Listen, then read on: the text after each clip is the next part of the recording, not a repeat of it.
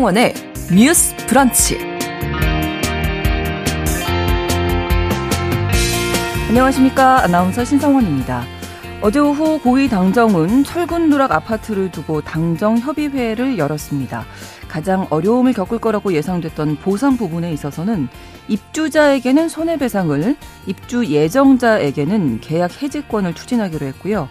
또 LH가 발주한 아파트뿐만 아니라 민간 아파트에 대해서도 전수조사를 하고 관련자에 대한 처벌을 진행하기로 하는 등 여러 대책을 내놨습니다. 한편 정치권은 부실공사를 두고 또 내탓 공방을 이어갔는데요. 국민의힘은 문재인 정부 주택 건설 사업 관리 정책에 심각한 결함이 추정된다라고 주장을 했고요. 더불어민주당은 문제가 된 15개 단지 중 87%가 윤석열 정부 출범 후에 부실 시공됐다라면서 비판했습니다. 오늘 첫 번째 뉴스픽에서 철근 누락 아파트에 대한 대책을 짚어보겠습니다.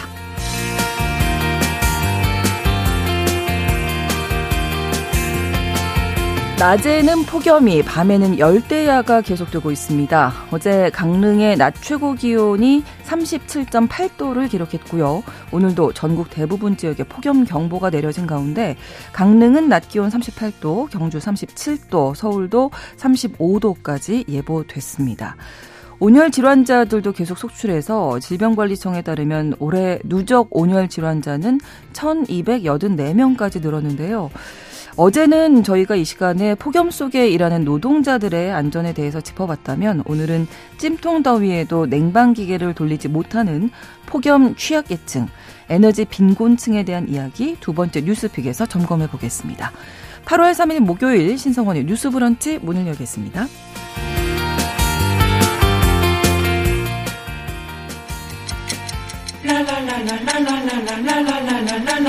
듣고 공감하고 진단합니다. 우리 사회를 바라보는 새로운 시선. 신성원의 뉴스 브런치 뉴스 픽. 브런치 청취자 여러분과 함께 소통하며 만들어 갑니다. 실시간으로 유튜브로 생방송 보실 수 있고요. 여러분의 의견도 기다립니다. 짧은 문자 50원, 긴 문자 100원이 드는 샵 9730, 우물정 9730번으로 문자 주실 수 있고요. 또 라디오와 콩 앱으로도 많이 의견 보내주시기 바랍니다. 자, 말씀드린 대로 첫 번째 뉴스픽 철근 누락 아파트에 대한 이야기 나눠볼 텐데요. 자, 일단 어제 고위 당정이 긴급하게 소집이 됐습니다. 어떤 이야기가 나왔는지 이슬기 기자님 정리해 주시죠. 네, 어제 오후 5시에 이제 당정과 대통령실이 삼청동 총리 공간에서 만났습니다. 네. 여기서 고, 긴급 고위당정 협의회가 열렸는데요. 일단 LH가 발주한 이제 문제가 되는 철근 누락 아파트 입주자의 손해를 배상하기로 했고요. 네. 그리고 입주 예정자에게는 계약 해지권을 부여하는 방안을 추진하기로 했습니다. 네. 그리고 LH가 발주한 아파트뿐만 아니라 민간 아파트에 대해서도 음. 9월 말까지 전수 조사를 실시하기로 했고요. 이 결과를 바탕으로 보강 공사를 하던가 음. 이제 책임자 처벌도 같이 진행될 예정입니다. 그리고 이번 이제 철근 누락 아파트가 이제 무량판 구조로 시공이 네. 돼서 얘기가 나왔는데 이 구조에 대한 종합적인 안전 대책과 음. 건설 이권 카르텔을 혁파하는 방안도 발표하기로 했고요. 이렇게 이제 정부 차원의 조치 이후에는 당 진상 규명 TF를 통해서 필요시 국정조사 조사도 추진하겠다는 얘기를 했는데요. TF는 오는 4일에 첫 회의를 열 방침입니다. 네. 일단은 그 입주자 또 입주 예정자에 대한 이 보상 부분이 좀 어렵겠다 이런 얘기도 있었는데 어떠세요? 이, 이 정도면 된다고 보십니까? 근데 다만 현재 구체적으로 어떤 기준안이 도입될 것인지 나오지 않았기 때문에 네. 당분간의 네. 큰 혼선이 예상되고 있고요. 네. 그리고 이 논의 과정에서 사실 이제 하다라는 방식이 아니라 예를 들면 각 당사자를 대표할 수 있는 구성원들이 어떻게 네. 참여할 것인가를 이제 확보하는 것도 저는 관건이라고 생각합니다. 네. 그래서 이제 보상 관련해서는 이미 입주하신 분들과 그다음에 입주하려고 하는 분들에 대한 대책이 지금 다르게 반영되어 있거든요. 음. 그래서 입주를 예정하신 분들은 관련해서 계약을 해지할 수 있는 것을 이례적으로 네. 도입하도록 하는 이것을 중대한 하자로 이제 음. 볼수 있도록 하겠다는 거죠. 플러스 청약과 관련돼서 한 번 써버리면 못 쓰잖아요. 그렇죠. 근데 그거를 다시 이제 회생시켜주는 아. 안을 검토하겠다라고 하는데 네. 이미 들어가서 입주하고 계신 분들이 지금 이 불안 가운데서 계속해서 이 거주를 보강공사 마칠 때까지 해야 되는 상황과 네. 그리고 음. 이미 예상에 예정되어 있던 사실상 예정이 되어 있죠. 이제 분양가나 음. 이런 올라, 올라가게 될 가격에 이제 상한선이 음, 네, 있잖아요. 네, 네, 근데 그런 네. 부분들이 크게 타격을 받았기 때문에 네. 이제 현장에서 예측 가능했던 이익이 이제 손실을 당한 부분에 대해서 어떻게 형평성 음. 있게 보상해 줄 것이냐에 대한 논란도 사실 이제 문제가 될 것으로 보입니다. 네. 조금 첨언을 드리면 이제 그 문제가 확인된 15개 단지 가운데 10곳의 단지는 임대 아파트거든요. 임대 아파트 같은 경우는 이제 좀 저 소득의 75세 이상 고령층 분들이 많이 살고 계셔서 하자가 발견돼도 이사를 하겠다는 의사를 나타내신 분들이 좀 적으세요. 그리고 음.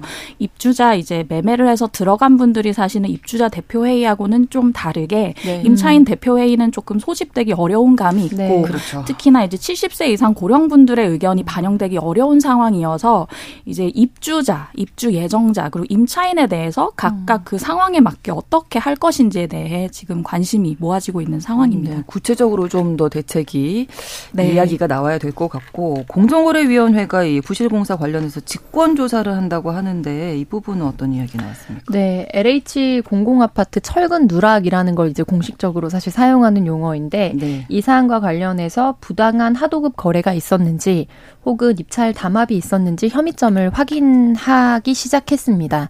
그래서 이제 LH 차원에서 월별로 입찰 담합 징후나 이런 부분들을 분석한 후 관련 데이터를 이제 공정거래위원회에 보내는 방향으로 진행을 해 오기는 했습니다. 네. 그런데 이번에 구체적인 사안이 확인이 된 만큼 본격적으로 이제 현장 방문이나 또 어, 심층적인 조사에 들어가겠다라고 한 번 더 명시를 한 음. 거고요. 네. 조사 결과는 좀 결과 가 나오는 것을 지켜봐야 알 것 같습니다. 네.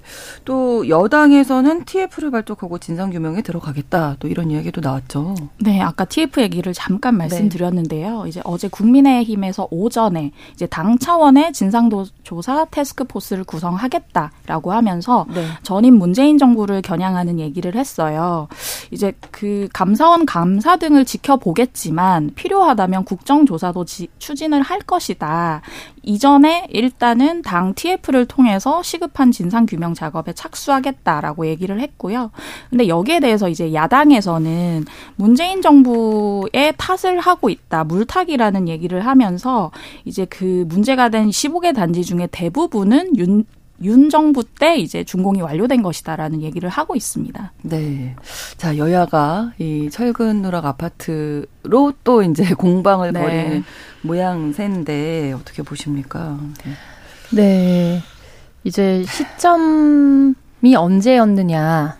그리고 그게 최종적인 준공 허가가 언제 났느냐, 아니면 어떤 시점에 본격적으로 이루어졌느냐를 논의하는 거는 현 상황에서 저는 사실 큰 문, 무의미, 네, 무의미하고 네. 쟁점이 될 필요가 없다라고 네. 생각합니다. 가장 현실적인 문제는 이게 2017년도에 관련된 무량판 공법이 본격화되면서 수면 위로 떠오른 문제이긴 하지만 철근을 누락하거나 축소시켜서 현장에서 시공해 왔다는 거는 다른 공법에서도 사실 관행적으로 이루어졌다라는 보도들이 있었거든요. 네. 그렇다면 이게 2017년도 문재인 정권 때 어, 일어났던 본격적인 일이 아니라 이 업체 그리고 이 업계 전반에 걸쳐서 형성된 일종의 문화이기 때문에 음. 이런 부분들을 어떻게 구조적으로 막을 것인지에 대해서 여야가 합의점을 좀 만들 필요가 있다라는 그렇죠. 부분을 좀 강조하고 싶고 네. 그리고 정치권에서 지난 광주 화정의 사고가 난 이후에 음. 굉장히 경쟁적으로 많은 법안들이 발의가 됐습니다. 네. 그런데 관련 법안이 지금 하나도 통과되지 않은 채 이제 계류되어 있었다는 거예요. 음. 그러면 이제 내년도에 다시 총선을 하게 되면 임기 만료 폐기가 됩니다.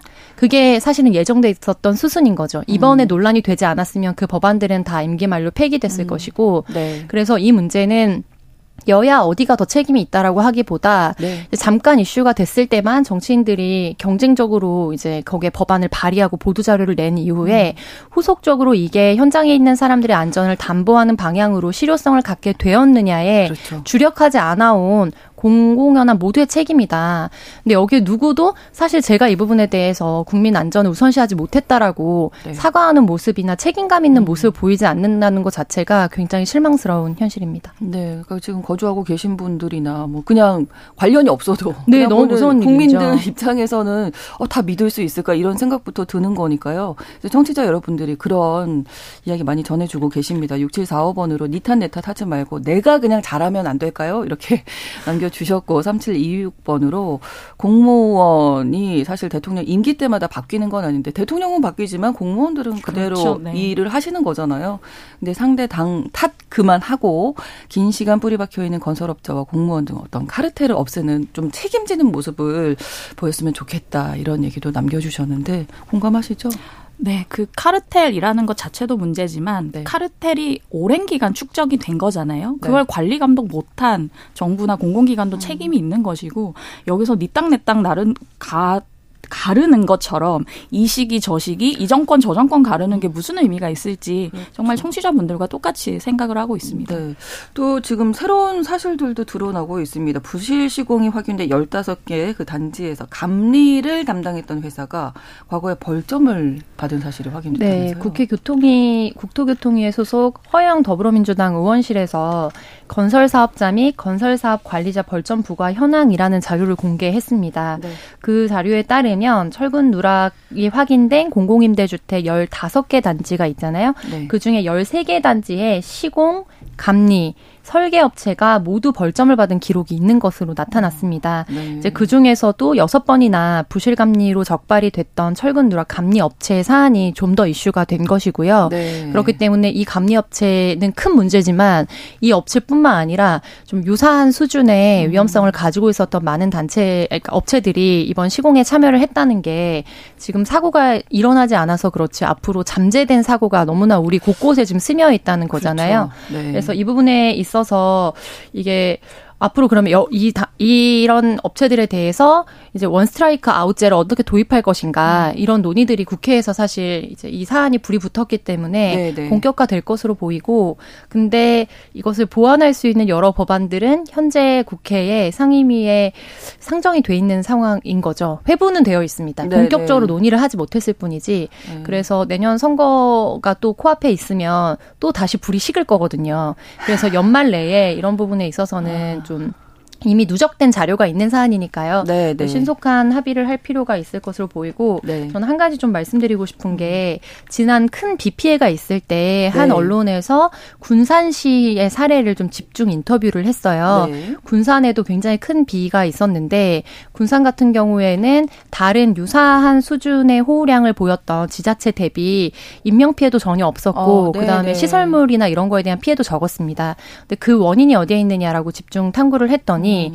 행정력에 있었다라는 결론이었거든요. 네. 그래서 한 십수년 전에 군산 시가 굉장히 큰 이제 호흡 피해를 입어서 음. 그것을 정말로 타산지석으로 삼아서 사전에 예산 편성이나 이런 것도 비가 흘러갈 수 있도록 하는 이제 그런 부분을 평소에 다른 지자체가 한 개를 만든다면 두 개 이상을 만들고 그리고 음. 전 직원이 대기 근무를 하면서 계속해서 순찰을 아, 돌고 네. 혹시라도 낙엽이나 이런 것 때문에 막혀 있는 부분이 없는지 그래서 수시로 점검하는 형태로 호우 대응을 하고 있다. 네. 근데 저는 이게 건설 현장에서도 사실 행정력이 얼마나 중요한지 그렇죠. 같은 메시지를 준다고 생각하거든요. 네.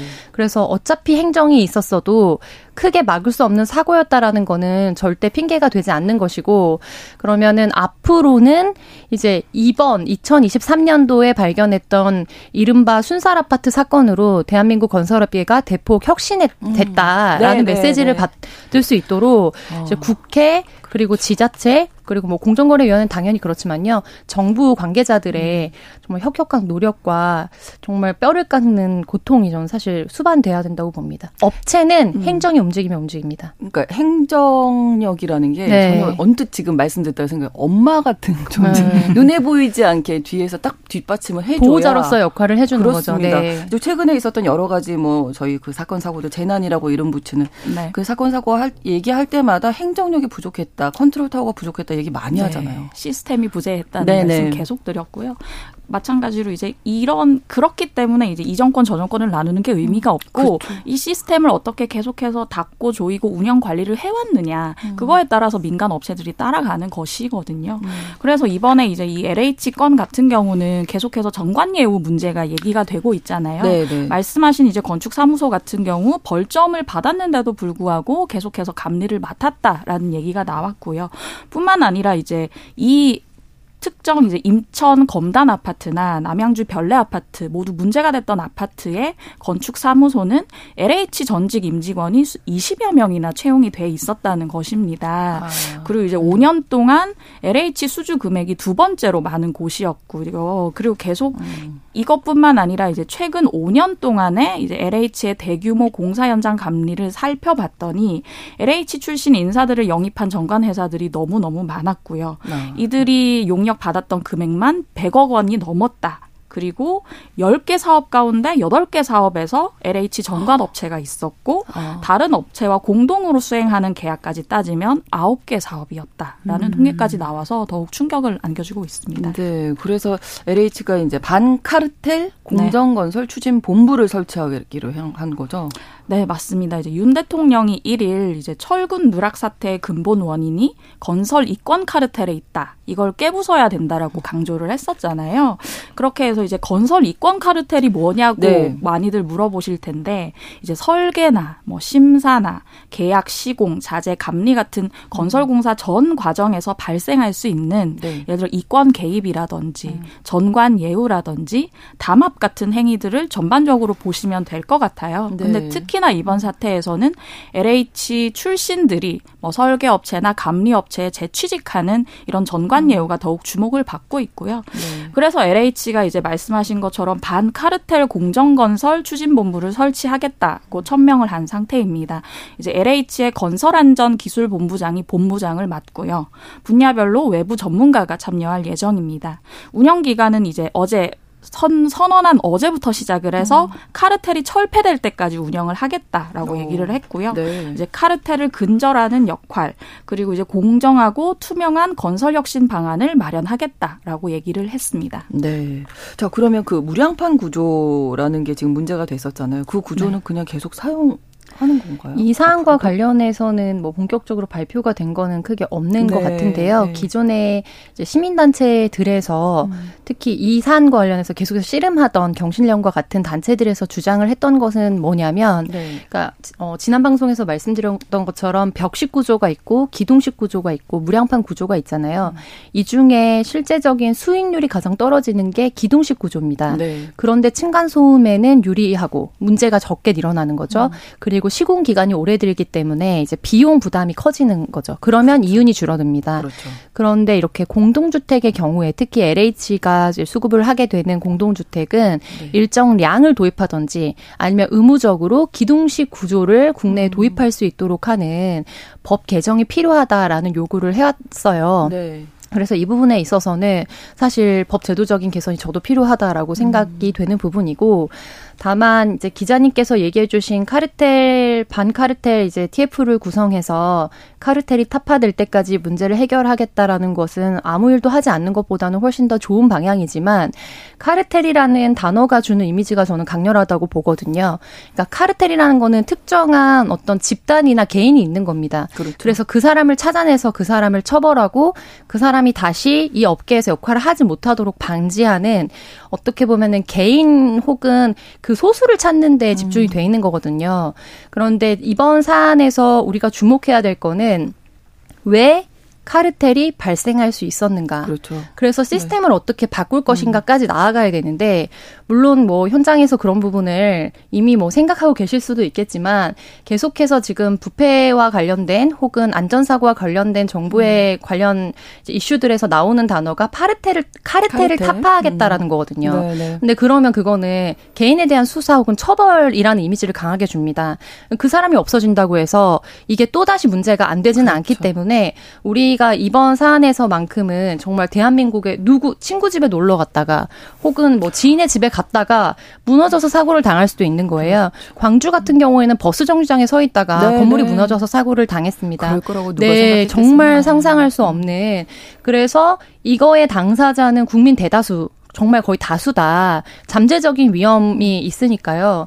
그러면 이거를 구조적으로 어떻게 바꿀 음. 것인지에 대해서 행정적 개편을 하겠다라는 데에 더 큰 메시지를 음. 줄 필요가 있다. 여기 카르텔에서 자기가 뽑히지만 않으면 몸을 사리고 있다가 네. 편법적 방식으로 다시 또 그거를 그 할수 있거든요.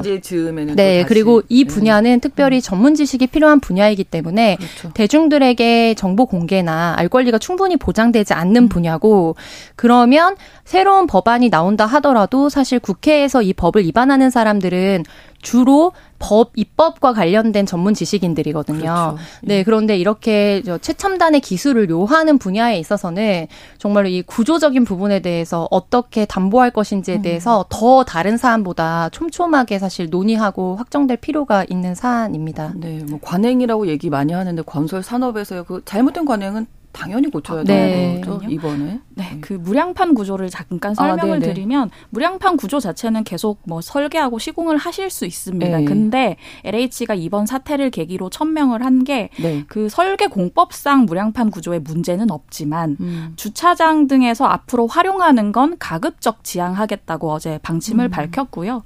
그리고 이제 국토교통부가 무량판 구조를 특수구조 건축물로 지정하는 방안을 검토하고 있는데요. 네. 만약에 특수구조 건축물로 지정이 된다고 하면 이제 시공이나 감리, 건축의 전 과정에서 관리가 강화되고 음. 구조 심의가 의무화되거든요. 그러니까 이 구조 자체에 대한 어떤 문제 제기가 어쨌든 있기는 있기 때문에 네. 그걸 감안해서 국토교통부가 검토를 하겠다는 것이고 근데 음. 이것에 대해서는 또 전문가들 사이에서 구조 자체가 문제가 아니라는 의견들이 네. 있어서 지금 찬반이 나뉘고 있는 상황입니다. 이게 시공 네. 네. 시공 단계에서 사실 충분히 이게 굳어진 콘크리트가 굳어진 다음에 다음 단계로 넘어가야 되는 문제가 있기 때문에 내부 고발의 형태로 이제 보도가 되거나 이런 아. 사안이었거든요. 네. 서울시의 경우에는 개인 캠 같은 거를 달도록 해서 일정 작업장에서 충분한 시간을 준수했는지 네. 사후에 문제가 됐을 때 그걸 추적할 수 있도록 하는 음. 일정 부분의 혁신안을 이 사안이 일어나기 전에 도입한 바 있었습니다. 그래서 네. 이 공법 자체에 대해서는 말씀해 주신 것 것처럼 현장에서 잘 준수만 한다면 원칙만 지켜준다면 네. 그래서 네, 그거를 어떻게 담보할 것인지에 대해서 음. 이제 추후에 좀 더 변화가 있을 것으로 보입니다. 네, 어쨌든 뭐 당정 LH 같이 이제 뭐 종합적인 대책을 좀 내놨다 이렇게 보여지는데 건설 주체에 대한 처벌을 강화하겠다 또 입주자에 대한 보호 대책도 마련하겠다 이런 거잖아요. 네, 어. 더 필요한 것들이 어떤 게 있을까요? 지금 국회에 발의된 법은 어떤 건가요? 그러면? 국회에 발의된 법은 이제 안전관리원 공사 감리자를 대통령령으로 정하도록 하는 뭐 관련된 건축법 개정안이 있고요. 네. 그리고 불법 하도급의 처벌 수위를 높여서 부당 이익을 완전히 몰수하거나 추징하도록 하겠다라는 음. 건설산업 기본법 개정안도 계류 중이고 네. 또 건설공사의 주체별로 권한에 상응하는 안전관리 책임을 부여하고 인명 피해가 발생했을 때 특히 이제 다수의 법안은 다섯 명 이상의 인명 피해가 발생했을 때 그 업체를 완전히 이제 면허를 뭐 없앤다든지 네, 네. 법안별로 좀 차이가 있지만 음. 이런 차원의 법안들이 계류되어 있는 상황입니다. 이게 여야가 합의가 돼야 될 텐데 지금 분위기로서는 쉽지 않겠네요. 쉽지 않아 보이는데요. 네. 쉽게 돼야 되는 사안이라고 생각을 빨리, 하고요. 빨리 처리가 돼야 될것 네, 네. 같은데. 그리고 또 평론가님 말씀에 공감을 하는데 카르텔이 누구인가? 카르텔을 음. 찾아라. 누가 카르텔이고 아니냐를 규명하는 게 중요도 하지만 그게 다는 아니고요. 그리고 그렇죠. 건설업계 전반을 한번 봐야 되는 게 이번 논란과 관련해서 전문가들이 얘기하기로 네. 사실 무량판 구조 같은 경우는 이제 골재 보강이 필수인데 음. 최근에 자재값이 너무 많이 급등을 해서 아, 그렇죠. 공사비가 네. 상승을 했다는 거예요. 그러다 보니까 건설 기업들이 이제 비용을 줄이기 위해서 이중삼중 재하청을 주고 그러다 보니까 품질이 뒷전이 됐다는 얘기가 음. 나오거든요. 그래서 실제 이번에 문제가 됐던 열다 다섯 개 아파트 가운데서 무자격 업체가 하도급을 맡은 정황까지 지금 나오고 있는 상황이어서 어. 결과적으로는 카르텔 규명뿐만 아니라 이 건설 구조 전반에 대한 하청 재하청을 주면서 품질이 저하되는 문제에 대한 규명이 더욱 시급하다는 그 생각이 듭니다. 비용이 문제네요, 항상. 네, 비용이 문제죠. 네, 비용 네. 때문에 이런 희생이 나오고 이게 모든 건설 산업 현장에서 발생하는 네. 이제 기시감을 일으키는 문제고요. 음. 네, 관련해서 지금 국민의힘에서는 5대 척결 법안을 음. 도입하겠다라고 사실 TF를 꾸린 상황이고 이제 서로 간의 공방으로 이어지면서 더불어민주당에서 이거는 협치로 해결해야 문제다라고 음. 또 공식 제안한 상황입니다. 해결 돼야 할 것 같습니다. 뉴스 브런치 1부 마치고 2부에서 뉴스픽 계속 이어갑니다. 11시 30분부터 일부 지역에서 해당 지역 방송 보내드리겠습니다.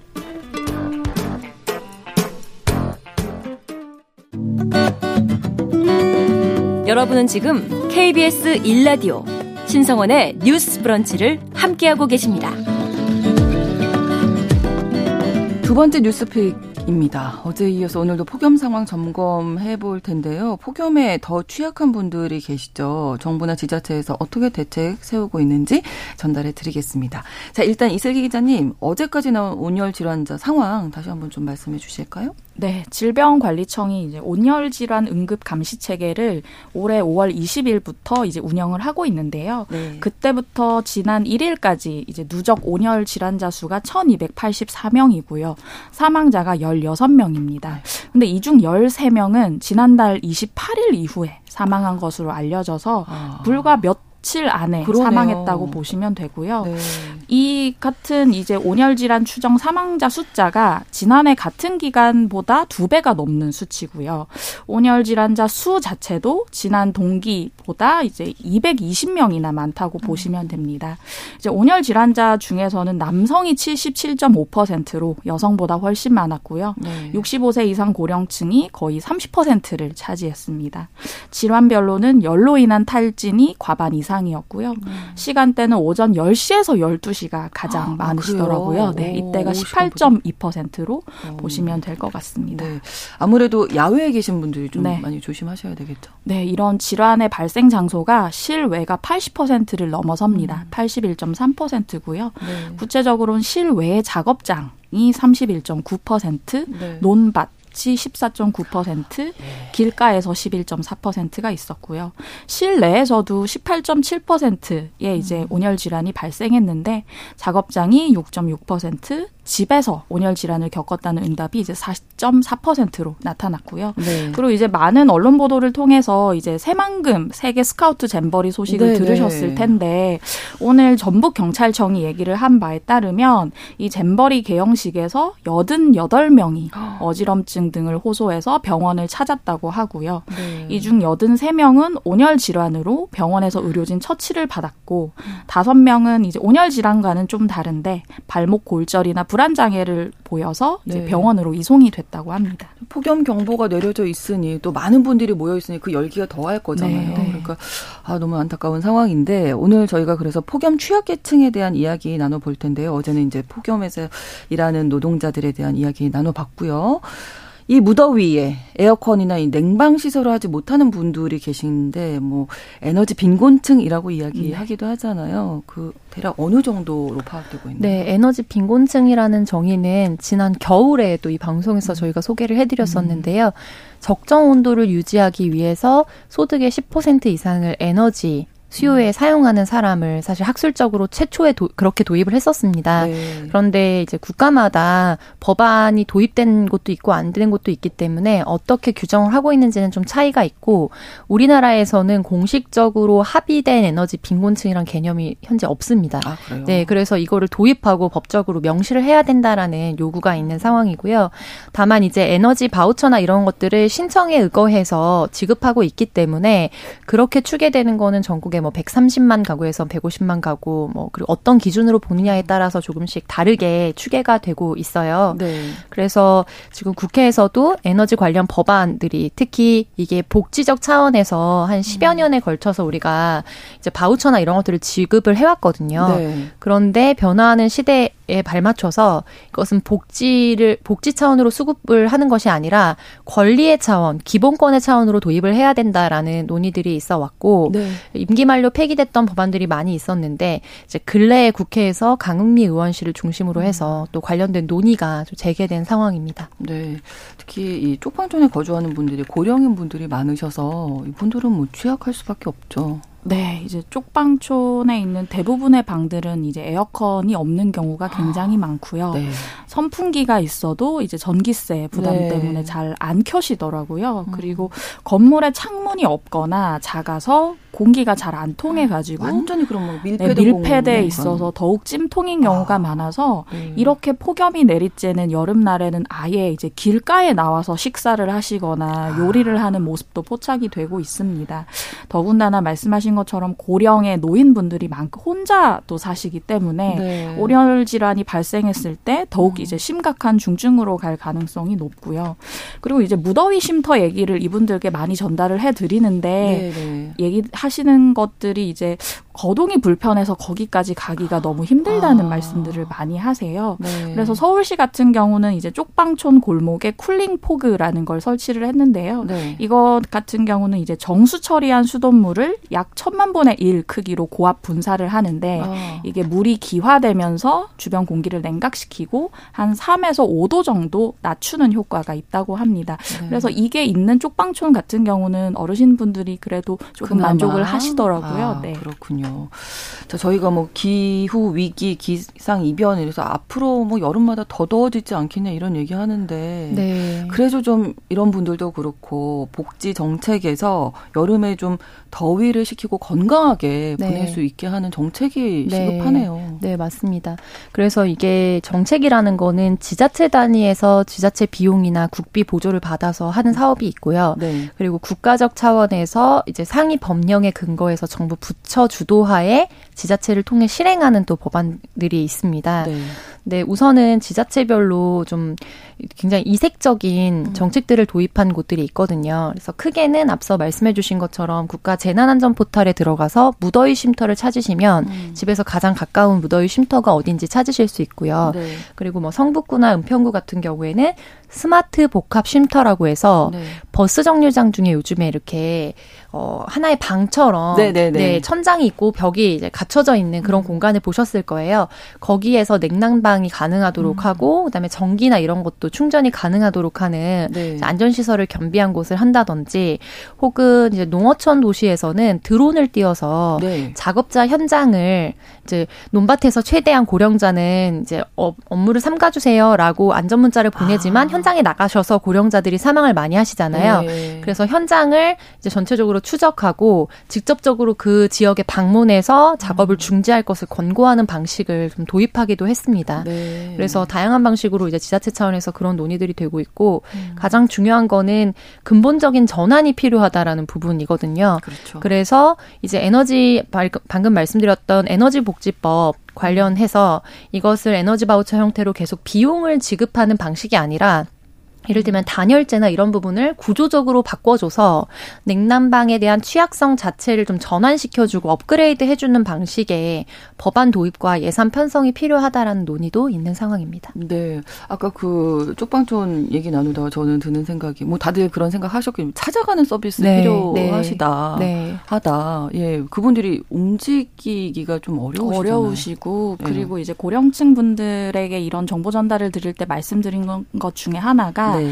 이제 무더위 쉼터 같은 부분들이 이제 어플리케이션 중에 안전 디딤돌 어플 같은 데 네, 네, 들어가면 네. 알 수는 있지만 고령의 노인분들이 그런데 정보 접근성이 좀 떨어지시잖아요. 그래서 그렇죠. 여기서 아까 평론가님이 말씀하신 행정력 같은 게 좀 발휘가 음, 돼야 그렇죠. 되는데 네. 특히나 고령층 분들은 이제 면대 면으로 뭐 사회복지사나 이제 그 동사무소에 계시는 분들이 가서 음. 어디 어디에서 쉬실 수 있다라는 음. 정보를 전달해야 되고 네. 특히나 이런 분들에게는 이 TV나 라디오 같은 좀 전통적인 매체에서 음. 계속해서 알려드리는 것이 굉장히 중요하다고 하더라고요. 네. 그뿐만 아니라 이제 전국에 계신 외국인 분들, 한국에 살고 계시는 외국인 분들에게도 정보 전달을 할때 네. 그 나라 언어로 접근을 하는 이런 노력들이 아, 필요하고 그러네. 실제 부산 같은 데서 그런 노력들을 굉장히 견지하고 있는 모습을 볼 수가 있습니다. 그렇습니다. 자, 그럼 지금 방송 방송 저희도 전통적인 매체잖아요. 네, 네, 네. 지금 방송 듣는 분들을 위해서 어디로 가면 더위 식힐 수 있는지 좀 소개해 주실까요? 네. 무더 무더위 쉼터는 네. 지역별로 좀 차이가 있는데요. 네. 주로 주민센터 주민센터 예, 네, 기본적으로 아. 설치가 되어 음, 있고 네. 그리고 동네별로 관심이 없으시면 좀 찾기가 어려운데 음. 곳곳에 이제 노인분들이 모이실 수 있는 경로원이 있습니다. 네, 그래서 네. 네, 그런 경로당 같은 경우에는 기본적인 무더위 쉼터로 좀 지정이 되어 있기 때문에 그리고 좀 급할 때는 말씀드린 버스 정류장 중에 이렇게 칸이 되어 있는 곳이나 아니면 지하철 같은 네. 경우에는 좀 더 시원하거든요. 그렇죠. 네, 그래서 그런 것들을 좀 이용하실 수 있을 것 같고 음. 이제 어, 이동이 불편하신 경우에 본인이 에너지 이런 바우처를 수급받을 수 있는지 알아보실 수 있는 거는 그 지자체에 있는 주민센터에 방문하셔서 네. 사회복지 네. 담당자에게 음. 직접적으로 찾아가신 후에 현재 뭐 예를 들면 본인에 대해서 가족 관계라든지 여러 가지 자산이나 이런 것들에 맞춰 봤을 때 네. 본인이 수급받을 수 있는 에너지 바우처가 있는지를 아. 알아보는 방식이 있습니다. 이게 신청주의에 입각하고 있거든요. 그렇구나. 신청을 안 하면 받을 수가 없어요. 아, 네. 그래서 본인이 적극적으로 좀 한 번 정도 찾아가셔서 음. 혹시 내가 네 추가로 대상인지. 받을 수 있다면 집에서 그런 부분에 대해서 좀더 아. 이제 에너지를 더 편하게 사용하실 수 있는 부분이 있으니까요. 네. 네. 8649번으로 소외계층 홀로 독거 하시는 그 어르신분들을 위한 에너지 지원금 뭐 말뿐만 아니라 정기적인 방문 또 많은 관심이 필요할 때입니다. 진정한 선진국의 모습을 보여줍시다. 하셨는데 그래야 정말 선진국이라고 할 수 있겠죠. 날씨가 계속 덥다고 하는데 다음 주까지 뭐 덥다 이런 네, 얘기 계속해서 폭염 소식이 예, 끝났으면 좋겠는데요. 네. 네. 아마 이제 33도를 웃도는 폭염이 다음 주 금요일인 11일까지 아. 이어질 전망입니다. 네. 이제 장마 종료 직전에 지난달 24일부터 폭염이 지금 18일 안팎 지속되고 그렇죠. 있는데 이거는 2018년에 37일간 최장 폭염이 있었거든요. 엄청 더웠었어요. 맞아요. 그것 다음으로 버금가는 폭염이라는 얘기가 있고 네. 이제 최저 기온이 30도 이상인 밤을 얘기하는 초열대야 현상도 지금 네. 초일기에 들어간 상황이라고 보시면 될 것 같습니다. 네, 아직 일주일 더 남았네요. 건강하게 여름 네. 보내시면 좋겠습니다. 목요일에 뉴스픽 이슬기 기자, 조성실 시사평론가 두 분과 함께했습니다. 고맙습니다. 수고하셨습니다. 신성원의 뉴스 브런치는 여러분과 함께합니다. 짧은 문자 50원, 긴 문자 100원이들은 9730. 무료인 콩앱과 일라디오 유튜브를 통해 참여해주세요.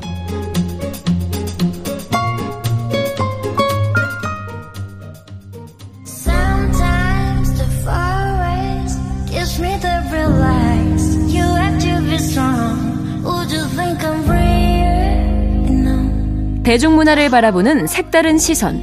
뉴스 브런치. 문화로운 세계 문화의 온 세계 문화평론가 손희정 씨와 함께하겠습니다. 어서 오세요. 네, 안녕하세요. 자, 오늘은 또 어떤 영화 만나볼까요? 네, 여름 극장가 성수기가 열렸는데요. 네. 예산이 큰 영화들의 경쟁이 올해는 특히 좀 뜨거울 예정이고요. 네. 이런 규모가 큰 영화들이 극장을 사실 다 차지하고 있잖아요. 그런 그렇죠. 와중에서 우리 청취자들께서 굳이 굳이 찾아보실 만한 의미와 재미가 있는 네. 작은 영화 두 편을 가지고 왔습니다. 큰 영화가 있는 여름 극장가에서 작은 영화를 네. 가지고 오셨군요. 그래서 12살 소녀의 이야기를 다룬 극영화인 비밀의 언덕하고요. 네. 평균 75세의 언니들이 영화를 만드는 이야기를 오. 담은 다큐멘터리 작은 정원입니다. 네, 관심이 가는데요. 음. 네. 비밀의 언덕, 작은 두편 중에서 비밀의 언덕부터 얘기를 한번 들어보죠. 네. 영화는 이지은 감독의 장편 데뷔작이고요. 네. 1996년을 배경으로 초등학교 5학년인 명은이의 이야기를 따라가면서 다양한 비밀과 거짓말에 대해서 이야기를 합니다. 네. 영화가 딱 시작이 되면 네. 명은이가 동네 문방구에서 신중하게 이제 물건을 고르고 오, 있습니다. 네. 5학년에 올라가면서 새로운 담임을 만났는데 선생님한테 선물을 주고 싶은 오, 거죠. 그래요? 그래서 막 선물을 사서 예쁘게 어. 표장을 하고 편지까지 있습니다.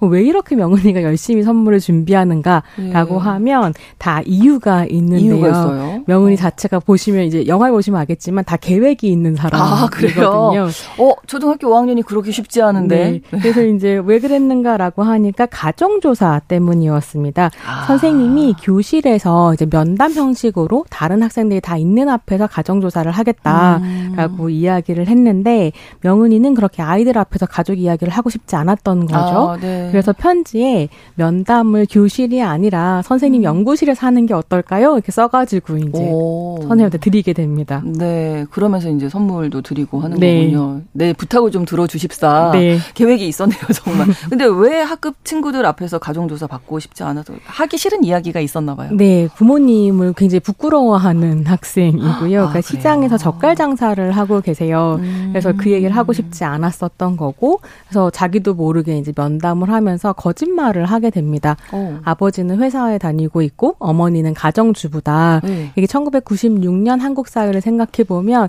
이게 정상 가족의 이미지이기도 그렇죠. 한 거죠. 네네. 주산층에. 네네. 그래서 이제 거짓말을 음. 하는데 이게 명은이의 거짓말이 끝이 또 아닙니다. 그래요. 계속해요. 이게 거짓말이 처음 시작이 어렵지 한 번 하면 계속 물어보잖아요. 네. 그죠. 그걸 계속 위해서 또 계속 해야 또 하고 또 시작을 말아야 되는 건데 거짓말이. 또 그것과 관련되지 않은 새로운 거짓말도 명은이가 하게 되는데요. 어, 왜냐하면 명은이 자체가 가슴에 굉장히 뜨거운 야망을 품고 있는 소녀예요. 야망이 있는 소녀. 초등학교 5학년 소녀. 네. 반장이 되고 싶은 거죠. 아, 한 번도 이때까지 11살이잖아요. 네, 반장을 와. 못했고 네. 이번에는 꼭 되겠다라고 생각을 하면서 이제 반장 선거에 나가고요. 네. 굉장히 연설을 잘 잘합니다. 그래서 왜 공약을 지키는 것에는 관심이 없고 네. 반장이 돼서 자기 인기만 높이려고 하는 사람이 계속 반장을 해야 되냐. 오. 이번에는 내가 해서 딱 한 가지 약속만 지키겠다. 뭐 뭐요? 이렇게 이제 아, 비밀 우체함이라는 아. 걸 만들어서 거기에 너희들이 원하는 원하는 얘기들 다 쓸 수 있면 내가 그걸 선생님과 의논을 해서 실현시켜 주겠다. 뭐 이런 공약을 내거는 거죠. 와. 그래서 그렇게 도발적인 공약을 내걸면서 결국 방장에 단선이 됩니다. 네. 근데 문제는 뭐냐면 명은이의 부모님은 먹고 사는 게 너무 바쁜 사람들이기 때문에 그런 명예 같은 거에 관심이 없는 거죠. 그래서 이제 명은이 너무 기뻐서 이제 시장으로 달려가서 엄마한테 아 나 반장 됐다고 자랑을 어. 하니까 엄마의 첫 반응이 뭐냐면 반장은 네가 힘든 게 아니라 반장 엄마가 힘든 거야. 나는 그런 거 할 시간 없어. 이러면서 이제 가서 물르라고 음. 어. 얘기하는 거죠. 하지만 오. 명은이는 물를 수가 없습니다. 그, 너무 원했던 일이니까요. 그렇죠. 그래서 엄마한테는 물은 척하고 아. 또 학교에 가서는 담임 선생님한테 그러니까 자기가 반장이니까 엄마가 와서 반장 엄마 역할 을 네, 해야 되잖아요. 네. 엄마는 못 오잖아요. 네. 그래서 어머니가 아, 할머니 아, 어, 병간호를 하느라고 음. 학교에 올 수 없다. 이렇게 아. 이제 거짓말을 하게 되는 거죠. 명은이 혼자 너무 이쪽 저쪽에 거짓말하면서 고군분투하겠는데요. 네, 그러면서 네. 이제 거짓말이 계속 쌓여가는 이런 아. 이야기가 펼쳐집니다. 네, 야망이 있는 소녀를 근데 한국 영화에서 네. 거의 처음 보는 것 같아요. 그죠. 그러니까 실제로 10대 소녀의 삶을 다룬 영화 자체가 별로 없었었는데 그렇죠. 최근에 좋은 작품들이 많이 음. 나오고 있어요. 네. 뭐 윤가은 감독의 우리들이나 김보라 감독의 벌새 같은 영화들 그렇죠. 네. 저희 뉴스브런치에서도 소개해드리고 음. 그랬었는데요. 이 영화들이 이제 그동안 한국 영화 외면했던 10대 여성의 삶과 마음을 굉장히 잘 다뤄서 음. 주목을 받았던 작품들이죠. 네. 근데 그 영화에서 다루는 마음이라고 하는 건 상실감이나 그렇죠. 불안 뭐 네. 쓸쓸함, 두려움, 네. 사랑 이런 음. 것들이었는데요. 이때까지 한 번도 야망을 아, 다룬 적은 없습니다. 네. 이게 너무 재미있는 부분이고요. 그러니까 명훈이 같은 경우에는 야망뿐만이 아니라 당연히 거기에 붙어 있는 명예욕. 인정욕이 굉장히 강한 소녀고 음. 그걸 학교라고 하는 사실 10대에게는 이게 공적 장인 거잖아요. 그렇죠. 공적인 장소에서 펼치고 싶어 하는 사람인 어. 거예요. 그런 이야기를 보는 재미가 굉장히 있었고요. 네. 사실 세상에는 실제로 그런 소녀들이 있습니다. 있어요. 있어요. 그래서 영화를 네. 보면서는 저는 자꾸 저 어렸을 때 생각나더라고요. 누구야 생각나셨군요. 네.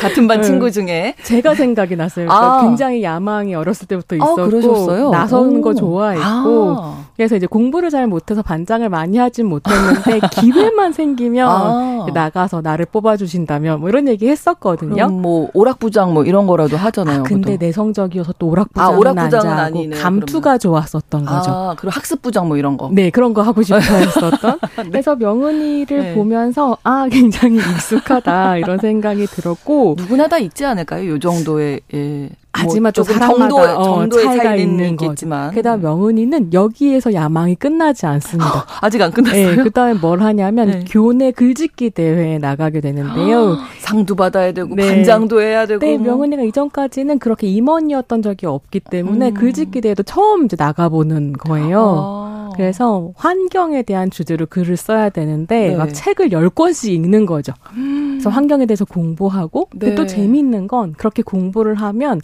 그 환경 보호라든가 이런 것들이 자기 신념이 되는 사람이기도 해요. 아. 그러니까 명예욕만 있는 게 아니라 자기가 하는 일에 진심인 사람이기도 하는 거죠. 그래서 어. 최선을 다하고요. 네. 결국 이제 우수상을 받으면서 주목을 끕니다. 네. 근데 이렇게 승승장구하는 명은이 앞에 커다란 음. 난관이 이제 등장을 하게 뭘까요? 되는 거죠.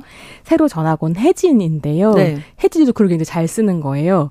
근데 혜진이 같은 경우는 네. 명은이처럼 자기를 숨기는 게 아니라 스스로를 거침없이 드러내는 사람이고 아. 전학 온 첫날에 나 아빠 없고 우리 엄마는 아가씨 골목에서 장사를 해. 따돌리려면 아. 한번 해봐. 이런 식으로 어, 얘기를 명은 입장에서는 충격이었겠는데요. 너무 충격이고 어. 더큰 충격은 뭐냐면 혜진이는 자기네 막 책을 열 권씩 읽어야 글을 한번 쓰는데 네. 혜진이는 자기 경험 안에서 글을 쓰면 심사위원 어른들이 너무 좋아하는 거예요. 아. 혜진이가 막 우수상, 최우수상을 받고 막 이런 아. 상황이 펼쳐집니다. 진실은 이길 수 없거든요. 그래서 이제 시립 글짓기 대회 둘이 같이 나가게 되는데 아. 명은이가 처음으로 자기의 솔직한 가정사와 생각을 어? 글로 쓰게 되죠. 썼어요. 그리고 최우수상을 받습니다. 오, 근데 정말 네, 문제는 뭐냐면 네. 최우수상을 받은 글이 그 시내에 그러니까 신문에 네. 공개가 된다는 걸 알게 돼요. 아. 그러면서 명언니가 고민이 시작이 되죠. 발전하겠네요. 새우상 너무 갖고 음. 싶지만 음. 나의 솔직한 생각을 가족이 음. 읽었을 때이 네. 가족이 어떤 상처를 받게 아, 될까? 그렇죠. 그래서 결국 그 상을 포기하려고 하거든요. 어. 근데 그 다음에 이제 어떻게 되는지는 극장에서 어. 확인해 보시면 좋을 궁금해요. 텐데요. 네. 이게 저는 거짓말과 비밀의 음. 차이라는 생각이 들더라고요. 음. 거짓말은 그냥 나를 위해서 하는 거지만 그렇죠. 진짜 반짝이는 비밀이라고 하는 건 나의 욕심을 내려놓고 네. 내 옆에 있는 사람을 생각할 때, 위할 음. 때, 그때 등장하는 게 비밀 아닌가. 그러네요. 영화가 굉장히 똑똑하고요. 흥미롭습니다. 오, 예. 이지은 감독의 비밀의 언덕 먼저 만나봤고요. 다음 작품이 작은 정원이라는 네. 제목의 작품인데 이마리오 감독의 네. 신작인데요. 강릉의 구도시민 명주동의 이웃 모임인 작은 정원 멤버들의 이야기입니다. 네. 다큐 홍보 문구가 영화 좀 찍는 언니들이 온다인데요. 네. 원래 이 작은 정원 멤버들이 뭐 이제 동네에서 진행하는 문화 수업 이런 걸 듣던 분들이었던 거예요. 여성들인데. 네. 근데 자기가 그런 문화 수업을 듣고 하는 거를 기록 사진으로 다른 사람들이 찍어가지고 전시회를 하는 걸 보시고 오. 아 이거 우리가 직접 찍어서 나를 보여주고 싶은데 이런 생각을 하신 거죠. 오. 그래서 사진 수업을 제안하시면서 사진 수업을 2010년대 중 중후반부터 음. 이제 받기 시작하고 네. 사진 너무 잘 찍으시니까 극영화 수업을 받으세요. 오. 그래서 그 그때 만든 극영화가 우리 동네 우체부라는 영화였는데 네. 그 영화로 2020년 서울 노인 영화 영화제에서 상까지 받게 됩니다. 아. 그래갖고 이제 언니들이 너무 신나하면서 네. 계속 수업을 하겠다. 음. 그러면서 무슨 수업을 받게 됐냐면 다큐멘터리 수업을 받기 시작하거든요. 아, 점점 커지네요, 네. 이제 여기도. 근데 이제 다큐멘터리의 중요한 점은 뭐냐면 음. 그냥 허구로 이야기를 만들어서 다른 사람을 찍는 게 아니라 음. 내 얘기를 해야 되는 거예요. 그렇죠.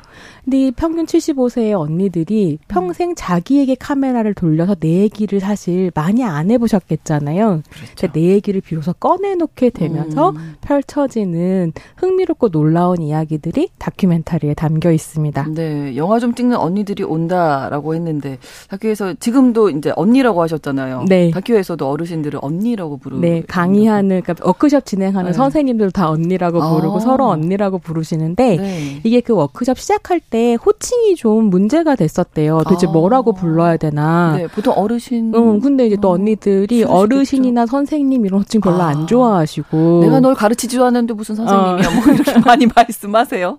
네. 그, 래서 이게 한국의 역사 안에서 보면 나이가 음. 많은 사람들을 언니, 성별에 상관없이 언니라고 부르는 예, 풍습이 예. 있었다고 하더라고요. 아, 그래서 거기에서 착안해서 그럼 서로 언니라고 부르자 음. 하고 이제 언니들도 좋아하셨던 네. 거죠.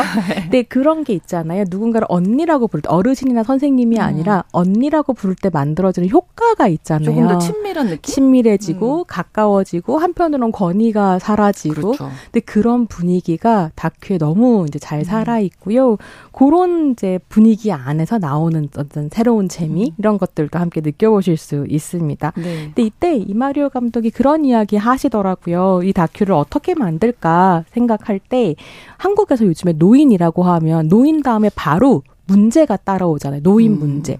음. 그래서 노인을 문제로 취급하는, 그러니까 하나의 덩어리로 묶어서 문제로 취급하는 사회에 네. 말하자면 문제 제기를 좀 하고 싶었고, 음. 그런 덩어리가 아니라 한 명한 그렇죠. 한 명의 개성 있는 사람, 으로 보이려고 네. 노력했는데 네. 사실 그건 감독이 다큐멘터리이기 때문에 혼자 의도한다고 되는 건 아니고요. 그렇죠. 다큐에 출연하시는 그 어르신들께서 그야말로 각자의 모습을 너무 개성 있게 잘 드러내시면서 음. 왜냐면 또 언니들이 직접 찍은 클립들을 가지고 네. 이야기를 엮어가거든요. 네. 기가 막히게 잘 찍으세요. 그래서 감독님이 그런 얘기 하시기도 하더라고. 나보다 잘 찍는 언니도 계셨고, 네. 만약에 이분들이 요즘처럼 미디어에 가깝게 접근할 수 있는 시다, 시절에 태어나셨다면, 네. 사실 굉장히 훌륭한 감독이 정말 됐을 거다, 음. 혹은 테크니션이 됐을 거다, 이런 얘기 하시더라고요. 네. 그런 장면들을 작은 정원에서 함께 만나보실 수 있습니다. 네.